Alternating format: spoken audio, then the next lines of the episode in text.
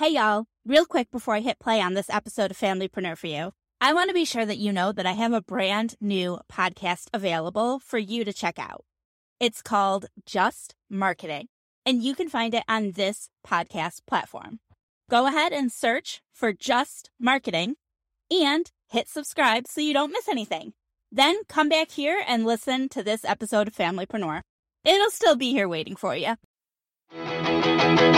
Welcome to Familypreneur, the podcast for parent entrepreneurs raising kidpreneurs. It's time for your weekly dose of inspiration and actionable tips to build your business and find better balance, all while strengthening your family.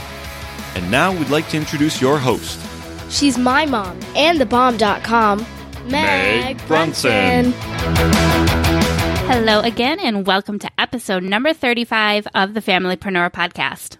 Today's episode is sponsored by Figure Out Facebook Live, my free mini course.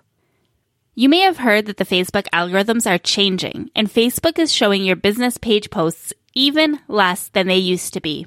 If you want to give your content the best chance of getting seen, then you need to start implementing Facebook Live videos. Go to megbrunson.com slash Facebook Live to download the free workbook and access the free mini course so that you can figure out Facebook Live for your business today. And now for today's guest. He has been featured in the New York Times, the Wall Street Journal, and the LA Times. He's the chief mammal of the money mammals, teaching kids to share, save, and spend smart. And today I'm excited to explore issues related to money and allowance with the author of the new book for parents, the Art of Allowance, a short practical guide to raising money smart, money empowered kids. Welcome, Jon Lanza. Hi, John. Thank you for joining me today. Thanks, Meg. I'm glad to be here. I'm really excited. I'm a parent that's involving my kids in entrepreneurship. So, the topic of financial literacy is really important to me and to most of our listeners we not only want our kids to develop the skills to make their own money, but also to manage it once they have it. So, I'd love to start by asking you about earning money. Should we, as parents, be tying an allowance to chores? Is that a good way to start teaching our kids about money? We this is this is always the uh, the loaded question in the, in the allowance discussions. And here's the reason we, we advocate, or I advocate for not tying an allowance to chores. Um, and the reason is, is that the allowance, the purpose of an allowance is to teach your kids to get comfortable with using money, right? It's, it's a teaching tool. That's what it is. Now, you do have to be explicit about that. And you do, and what we kind of do is provide a why behind it. So I think the issue that people have with an allowance is they feel like it's a handout because just, just the name allowance is that, that feels like that. But as long as the kids understand that they're getting this money for a reason, and that reason is to teach them to learn to become money smart and to learn the money smart skills, like those core skills of kind of distinguishing between needs and wants, setting and saving for goals, making smart money choices. As long as you make that clear to them, then the lesson from allowance makes sense and it's useful. Chores teach a different lesson, and that lesson, which is no less valuable, but it's a different lesson. And that lesson is you need to work in order to earn money. Now, that doesn't mean you can't give them chores. But for example, our kids have to empty the dishwasher, as just one example. They are not going to get paid for that. And the reason they're not going to get paid for that is that's just what they do as a part of the family. And they can't opt out of that. And there could come a time, you know, I have now a 15 year old, and if she's making money doing something else, she can't say, you know what, I don't need the money for that. If in the case that we were paying her for that chore, I, she can't opt out of that. So we would have presented her with a false choice by paying her for that chore. Now, we could give her other jobs, like she'll do some jobs around for the company, she'll do work around the house that maybe we would be paying someone to do. So, for example, if she uh, were to, to um, wash the car, we would pay her for that. That's kind of uh, it's been called like an above and beyond chore, but the basic chores we don't tie, and that's just because there's two different lessons you're trying to teach: allowance is about teaching kids about money, getting responsible with money. Chores are teaching them about how to how, that you need to earn money by working. I like that differentiating between the things that are kind of just expected as a contributing family member, right, versus things that are above and beyond help or, or things you would pay somebody else to do. I'm not going to pay somebody to come do my dishes. Yeah, there's one other really good kind of um, byproduct of that, and that is when you have kids who are doing chores, there's naturally going to be conflict with those chores because they just don't want to do them. I mean, I, I wish my kids were, were wonderful enough to say, sure, dad, I'd love to empty the dishwasher again. But there's always a conflict with it.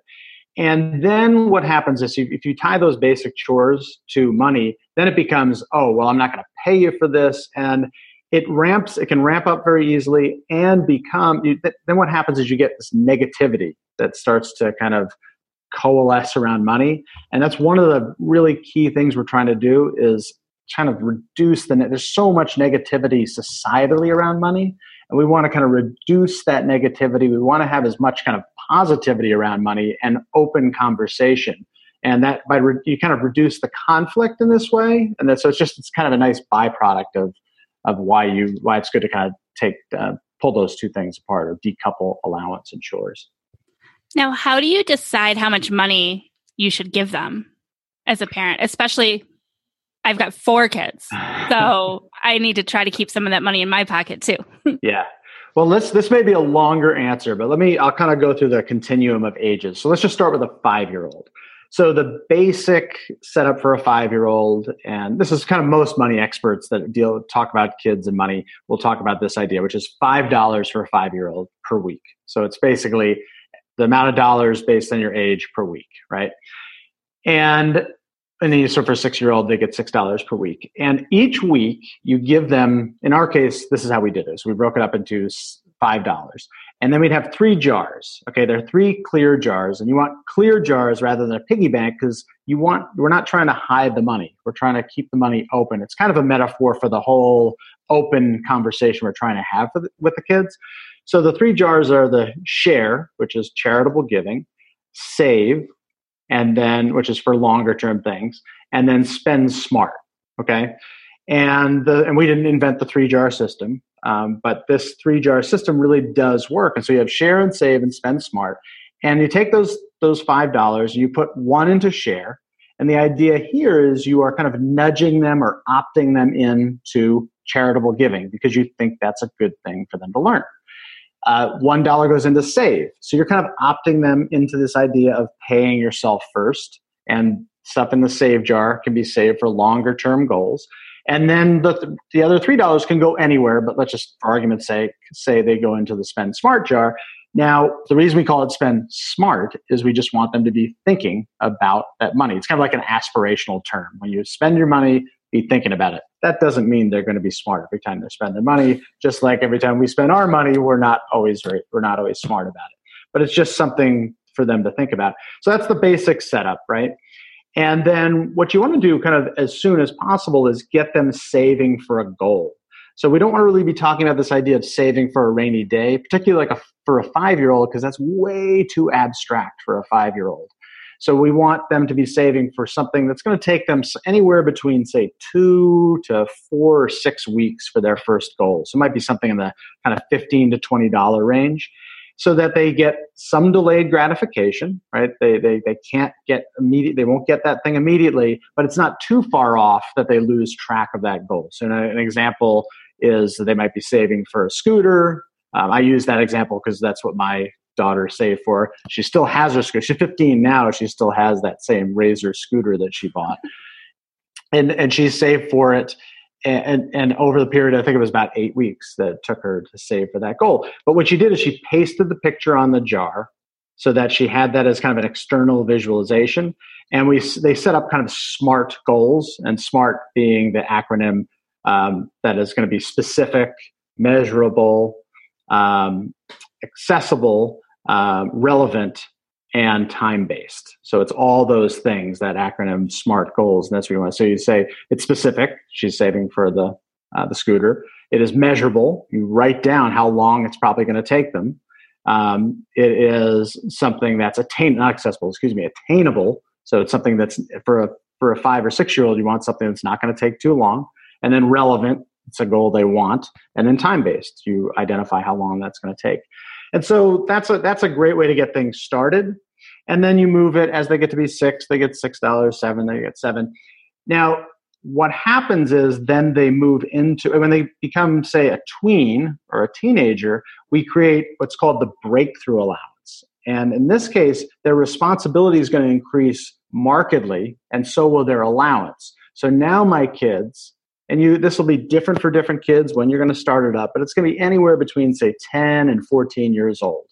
And so now they're getting talking $100 per month, right? But they're responsible for all their clothes, they're responsible for their communication, phone, right? They are also responsible for presents and they're responsible for kind of food. Now, I don't mean they have to go forage and, uh, uh, but this is just like food out if they go out with their friends. That's that that kind of food they they're responsible for. And it sounds like a lot of money if you have if you're not doing an allowance, you think to yourself, "Whoa, that's that's a lot of money." But it's hundred dollars per month. We're not talking about hundred dollars per week. We're talking hundred dollars per month. You pay that in a lump sum, so they get used to kind of dealing with those lump sum amount. And when you really track, if you track that versus what you might be paying them kind of just out of pocket for what they want, you're most likely going to be paying a lot less with this kind of allowance. So that gives you a kind of general continuum of how the process might work. I really like that. And definitely when you said $100, I, my eyes kind of popped like, holy moly. My oldest 10, which means, and I consider her a tween. Yeah. And I can't even imagine. I mean, the thought of giving her a hundred dollars. Uh, but I like how you broke it down that that's going to cover birthday presents that she buys for her friends because she gets invited to parties all the time and her own clothes. And mm-hmm. I like that. Yeah. So does that mean that you don't buy any of that stuff for your kids? Like if they run out of money and have a birthday party to go to, what happens? No, they just have to have it covered. So there are a few ways you can deal with that. So uh, you're going to have different kids that are going to have issues with spending that money quickly. Um, but that tends to be in the first one or two months, and then that kind of normalizes. You know, I, I mean, this it's pretty typical that what will happen is yes, the kid may blow their money right off the bat, but they'll get better as the months go on. But no, we don't. We will not kind of bail them out, and that's kind of a key thing is just saying no. Now, that doesn't mean that there aren't exceptions. You know, you could, first of all, uh, for example, you could offer your kid a loan and then you can teach them a little bit about paying that money back. That's perfectly fine. You offer them a loan, offer them some kind of payment terms. You know, you don't have to be. So the answer to the question is no, we don't cover those things. But that doesn't also mean you can't surprise them with uh, some kind of food out on the boulevard or whatever it might be. Those those kind of things are perfectly fine. They just need to know that on a more consistent basis, you are not going to be stepping in and paying for their presents covering their phone charges or paying for their, you know, whatever it is, their Starbucks drink or whatever they're kind of uh, getting with their friends. And do you still do the three jars for your teens? They're now into three digital jars. So okay. they did. So our oldest, just to give you an example, she started at five with the three jars, and then we transitioned her to a digital allowance. So she's got her debit card now, and it is broken up into the three areas: the share, save, and spend smart.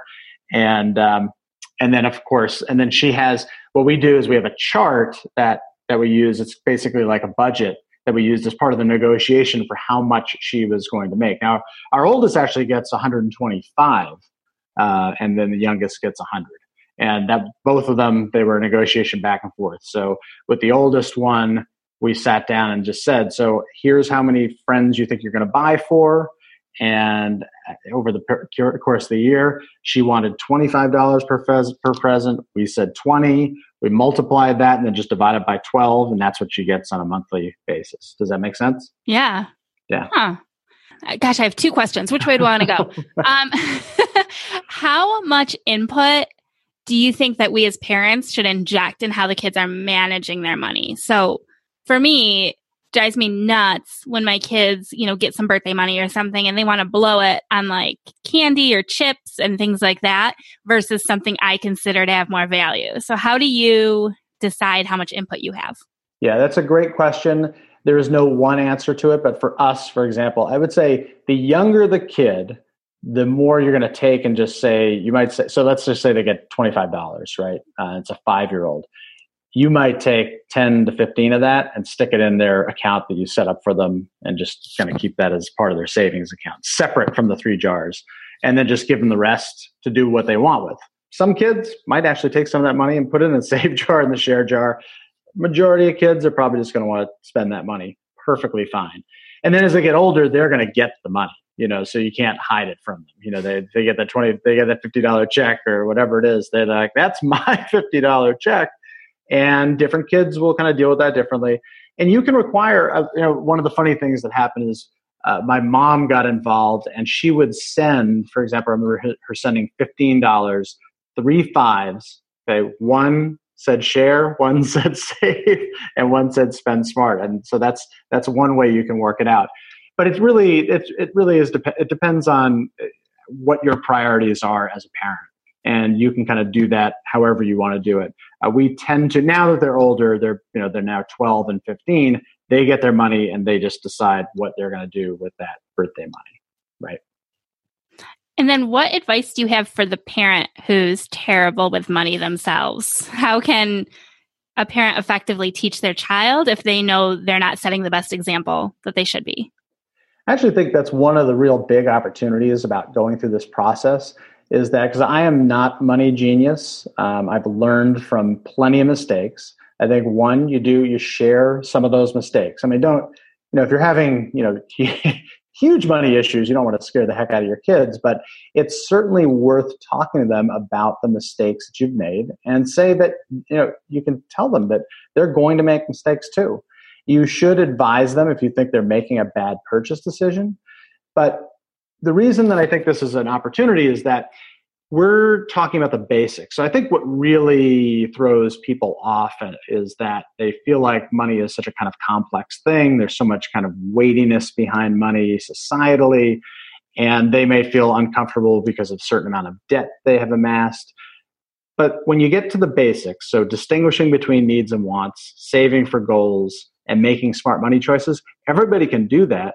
And you can actually, it can help you reset yourself. I, I found this I found this consistently. I remember my kids telling me, I remember I broke my phone one time and I turned and I said, Oh, I need to get another iPhone. My daughter looked at me, she said, You don't need another iPhone. I said, uh, Point taken. I get that. I said, But I do want one. and and that, that just kind of illustrates a, a, a minor point, and that is that you can look look at it as an opportunity to kind of reflect on what may have caused problems for you in the past. These basics, if you get back down to these basics, you can kind of get things figured out. And really, more than anything, if you've had difficulty, you just have to you have to put that aside and start talking to your kids about money. Because I've you know I've run into parents who will say, "Oh, I don't want to have that discussion with my kids because I want them to be kids." Said we're not talking about them not being kids the the money discussion is being thrown at them from the time they're two years old, if not earlier, because of all the marketing that's out there, right? So you kind of owe it to them to start a conversation. So you kind of have to just deal with the money shame. Everybody has it, and it's an opportunity for all of us. I've I've I've, I've found that this process has been just as fulfilling for me, if not more fulfilling for me, than it was for my kids because you just it just forces you to kind of come to terms with some of the money issues that you might have. But you don't want to not have that conversation because they're getting this information out there. They're getting the spend message. So you got to get across to them other messages spend smart share and save right no, you're exactly right. Um, part of the reason I, most of the stuff I do actually is because I want my kids to be better off than I feel like I was when I became an adult. You know, I went to college and quickly realized how easy it was to get approved for a credit card. and uh, I don't I don't want that to be their reality. So it's trying to figure out how to teach them these things as a kid and and I agree with you too. I get a lot of the same pushback when I talk about my kids having a business. Well, I wouldn't want my kids to have a business. I want them to be kids. Well, they still play outside and scooter and fight with their friends. and I mean, they're not missing out on being kids, but they have just this other fun project that fuels them. So I loved that answer. You've mentioned, you mentioned earlier about viewing money as a tool versus viewing it as a goal. Can you talk a little bit more about that? Because I feel like that really stood out to me. Yeah. And I'm willing to bet I do it wrong. I don't, it, it's, it, it's so much less about doing it wrong and right. You know, I think it's, I, the whole thing is a process. So what we're trying to do is get our kids to think and, and really some, to some extent ourselves to think money smart, right? But we want to eventually get to this this this uh, area of mon- money empowerment, and that is what I when I think of money empowerment, I just think of someone who totally uses money as a tool, like it, and, and they have control of the money, and it's not about uh, amounts of money because wealth is different for different people, but it is it's the money empowerment means that money does not hold sway over you. You hold sway over your money right? So that is going to take a certain amount of money for everybody. But the more that you know about how to control your money and control yourself, you know, this this is one of the things like the sooner a kid can learn that the happiness that comes from a purchase is fleeting, the better off they are. You know, I mean, how long? I mean, I can't even tell you. It took me. I I'm like a reformed addict when it comes to spending. You know, and and when I, and when I say reformed, it, it's it's it's similar in the sense that I still it still will be in the back of my mind that man, if I got that, it would feel so good. But I am now at least understand it'll feel good for about a day because we habituate into all of our purchases, and within very little time, whether that purchase is an expensive car or an expensive watch or even even something that's not not expensive very soon we habituate into that that's just it is just what it is. Like now we're just have that that car and it's not we don't really there's not much now we're just comparing the day to day of that car versus the this car is better than my old car and we just want that we want that to get across to our kids. And it's a process. That's not to say that my kids don't um, are are uh, pros at understanding this. It's a process where you kind of have to continually have that conversation where they'll make a purchase and then you'll see that you'll see their wheels spinning when they realize oh that wasn't such a great purchase. And then you can have the conversation. You say oh yeah that reminds me of the time that i bought you know whatever whatever uh, it is a good example is a car like so i have this 2002 honda crv and the kids are constantly asking me to get a new car i said why would i get a new car this car runs perfectly fine and you guys would treat this car like a crappy couch, whether it was a new car or an old car. so I don't care. And that's that's you know and, and that's that's the kind of thing we want to get to what we want them to understand is that there is no, there's no the purchasing is not going to bring them any kind of happiness in the long run right? It's not going to solve any big problems. Right.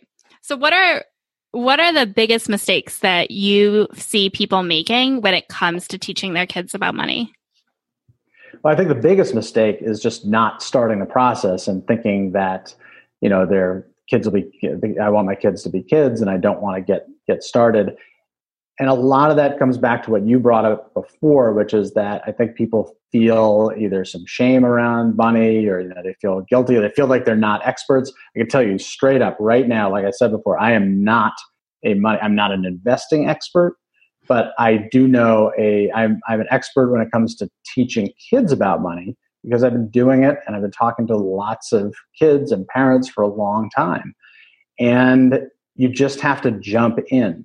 You have to start the conversation because otherwise other forces and or people are going to be the ones that are going to be teaching your kids and you would rather have your values instilled into your kids than other people's values and other entities values instilled in your kids mm, that makes sense can you tell me a little bit about your book i feel like you've dropped a ton of value here my wheels are spinning and you know what i should do next what my first steps should be in implementing some of this advice and I'm sure that you dive deeper into a lot of these topics and more. I mean, we, we barely even scratched the surface on those core skills that should be taught.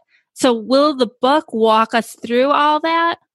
Yeah, that's the reason I, I wrote the book was to give, I wanted to give parents a short, simple guide to doing this, to getting started with an allowance. And like I start, like I uh, kind of outlined at the beginning, it'll walk you through starting early and then having it kind of grow with them as they get older and they start this kind of breakthrough allowance. And uh, I even have uh, a free kind of Google Doc that people can use as a um, uh, as something they can download and use to create that budget as they get older if they want to do that for their tween or teens um, on our site. And the so and then we have lots of little kind of tips and tricks that are in there. So a good example of one of those tips would be you can use the waiting period. And so as they get older, their spend jar will start to accumulate more money, right? So they could have they could get something uh, a good example would be like they could get a pair of shoes that say 70 bucks, right? But we have a waiting period. Anything that's over $50, okay, regardless if, if it's in that spend jar. So it either has to be in the save jar and it, and it has something and we know you're saving for it, or if it's in the spend jar and it's over $50, you have to wait a week before you purchase that and you know that's that's that's just a way of making sure that's something you actually do want to purchase and very often it is not something that they will want to purchase. But sometimes it is. Like my daughter just got a pair of roller skates and she'd been talking about it over and over and over. And finally, we're like, okay, that's you have that money. That's fine. Well, you can also put, uh, you can change that so that if it's a $100, it's two weeks. So you can adjust that and however it works for you. You may only feel, you may feel comfortable with $25. Anything over 25 should be one week. I, that is up to you. And that's, that's why I called it the art of allowance is that you have to just make it work for you. I just provide kind of a framework for doing it and then you make it your own. Well, I'm smiling because there's a part of me that wants to make sure my husband never finds out about that book because if he starts putting a waiting period on when I can spend my money, it's going to be rough for me like great tips. I probably should implement that for some of my impulse buys. Uh, but like I said, all I can think about is the backlash from my husband and him putting that into effect for me. Your secret is safe with me, Meg. he just can't listen to this episode. right. so, where can our listeners find out more about you and buy your book? So the easiest place is just go to theartofallowance.com. So all the social links are there. Um, you can also access get information to our Money Mammals program because this originally started with the Money Mammals, which was we created that program uh, over a decade ago. My wife and I came up with the idea because we just want to get kids excited about financial literacy. And then I wrote the book, The Art of Allowance, because I, I, I knew that parents needed a plan to kind of capture the excitement for the money mammals. And the book works as a standalone from the money mammals, but that information is available there. So if you go to theartofallowance.com, if you go into the resources, you can get that Google Doc spreadsheet of the breakthrough allowance, which you can just copy and set up your own budget for your own kids. So that's a good, good, good place. And there's some other resources there, but everything is right there. That's probably the easiest way to, to find out the information about the book and more. And I've loved this breakdown. I really have because we don't currently give our kids an allowance. And just today, um, my kids came up to me. They're going on a, a, little field trip and they wanted some money. And I, I gave them each six bucks because that's what I happen to have an even, you know, break breakdown of in my wallet for two kids. Um, but I'd love to put something like this in place where it's more regular the rules are clearly defined and they start to really learn those skills because they're going to come home tonight and tell me how they spent that money and I'm going to be disappointed. I know it because it's going to be junk food that they consumed or just tokens that they spent on games. But I think that if we included it, if it was an allowance based, it would be more tangible for them because they would see, you know, they would start to to feel that pain themselves of not having money next week or whatever the case may be. I, am glad you brought that up, Meg, because the the the the big advantage is when you're when you're giving them their money, it's their money, and they are much smarter about their money than they are about your money. I bet. and so once they take when they get that ownership of the money, now the one thing that I caution parent caution parents is when you do start, there's going to be some tension because they're used to just getting money. They're going to beg, they're still going to come back and try to beg you for money. You have to be prepared to say no. And if you're prepared to do that, it, it doesn't take that long for them to realize that, okay, this is my money. And then they take ownership of it and they're so much smarter about their money than they are about your money. That's so great. And you wanted to, you offered a book to give away, right? An autographed copy of that book?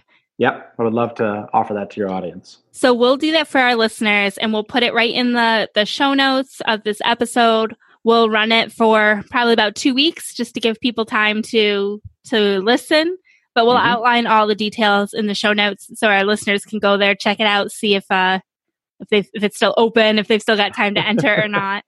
Uh, but I think that that's great because like I said, this has been super valuable and I I look forward to sharing it and implementing some of those tips with our kids.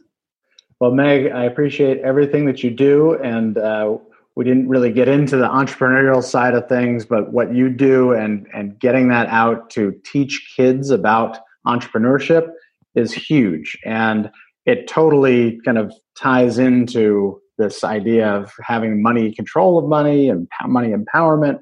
So I'm really glad to be able to talk to you and talk to your audience about this this topic. Thanks so much, Jon. Thanks, Meg. Wow, this couldn't have come at a better time for my family. We were just talking about whether we wanted to implement allowances or not, how we want to handle money issues as our kids are getting older and starting to ask for money more often. And then we've got a couple of little ones who aren't quite there yet, but we definitely want to set them off on the right foot. So I really appreciate all the tips and tricks that were presented in this episode and look forward to getting the book because I'm sure that there's a ton of value in there that we're going to learn from as well. Now, last week, if you didn't listen to that episode, I really want to encourage you to go back and meet Gelly Achenblatt. She's an entrepreneur, community leader, speaker, professional networker, internet TV show co-host, mentor, and most importantly, a mom. She believes in the importance of having a strategy when engaging in face to face networking and in the power of building and maintaining strategic relationships. She's the CEO and founder of the second largest networking group in Phoenix called networkingphoenix.com.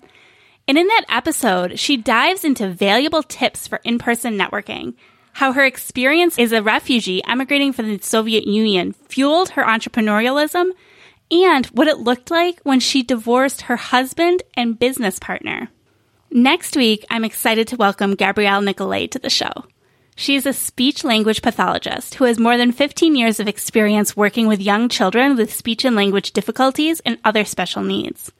She's the owner of Speech Kids, a private practice serving children and families in Washington, D.C. metro area, and the creator of the Toddler Talk online program for parents. She calls herself an accidental entrepreneur and recently began to grow her business in order to become the primary breadwinner for her family.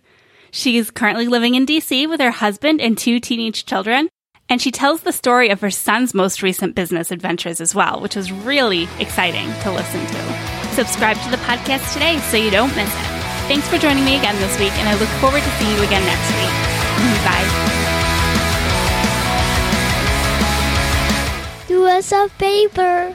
Share this podcast to a friend.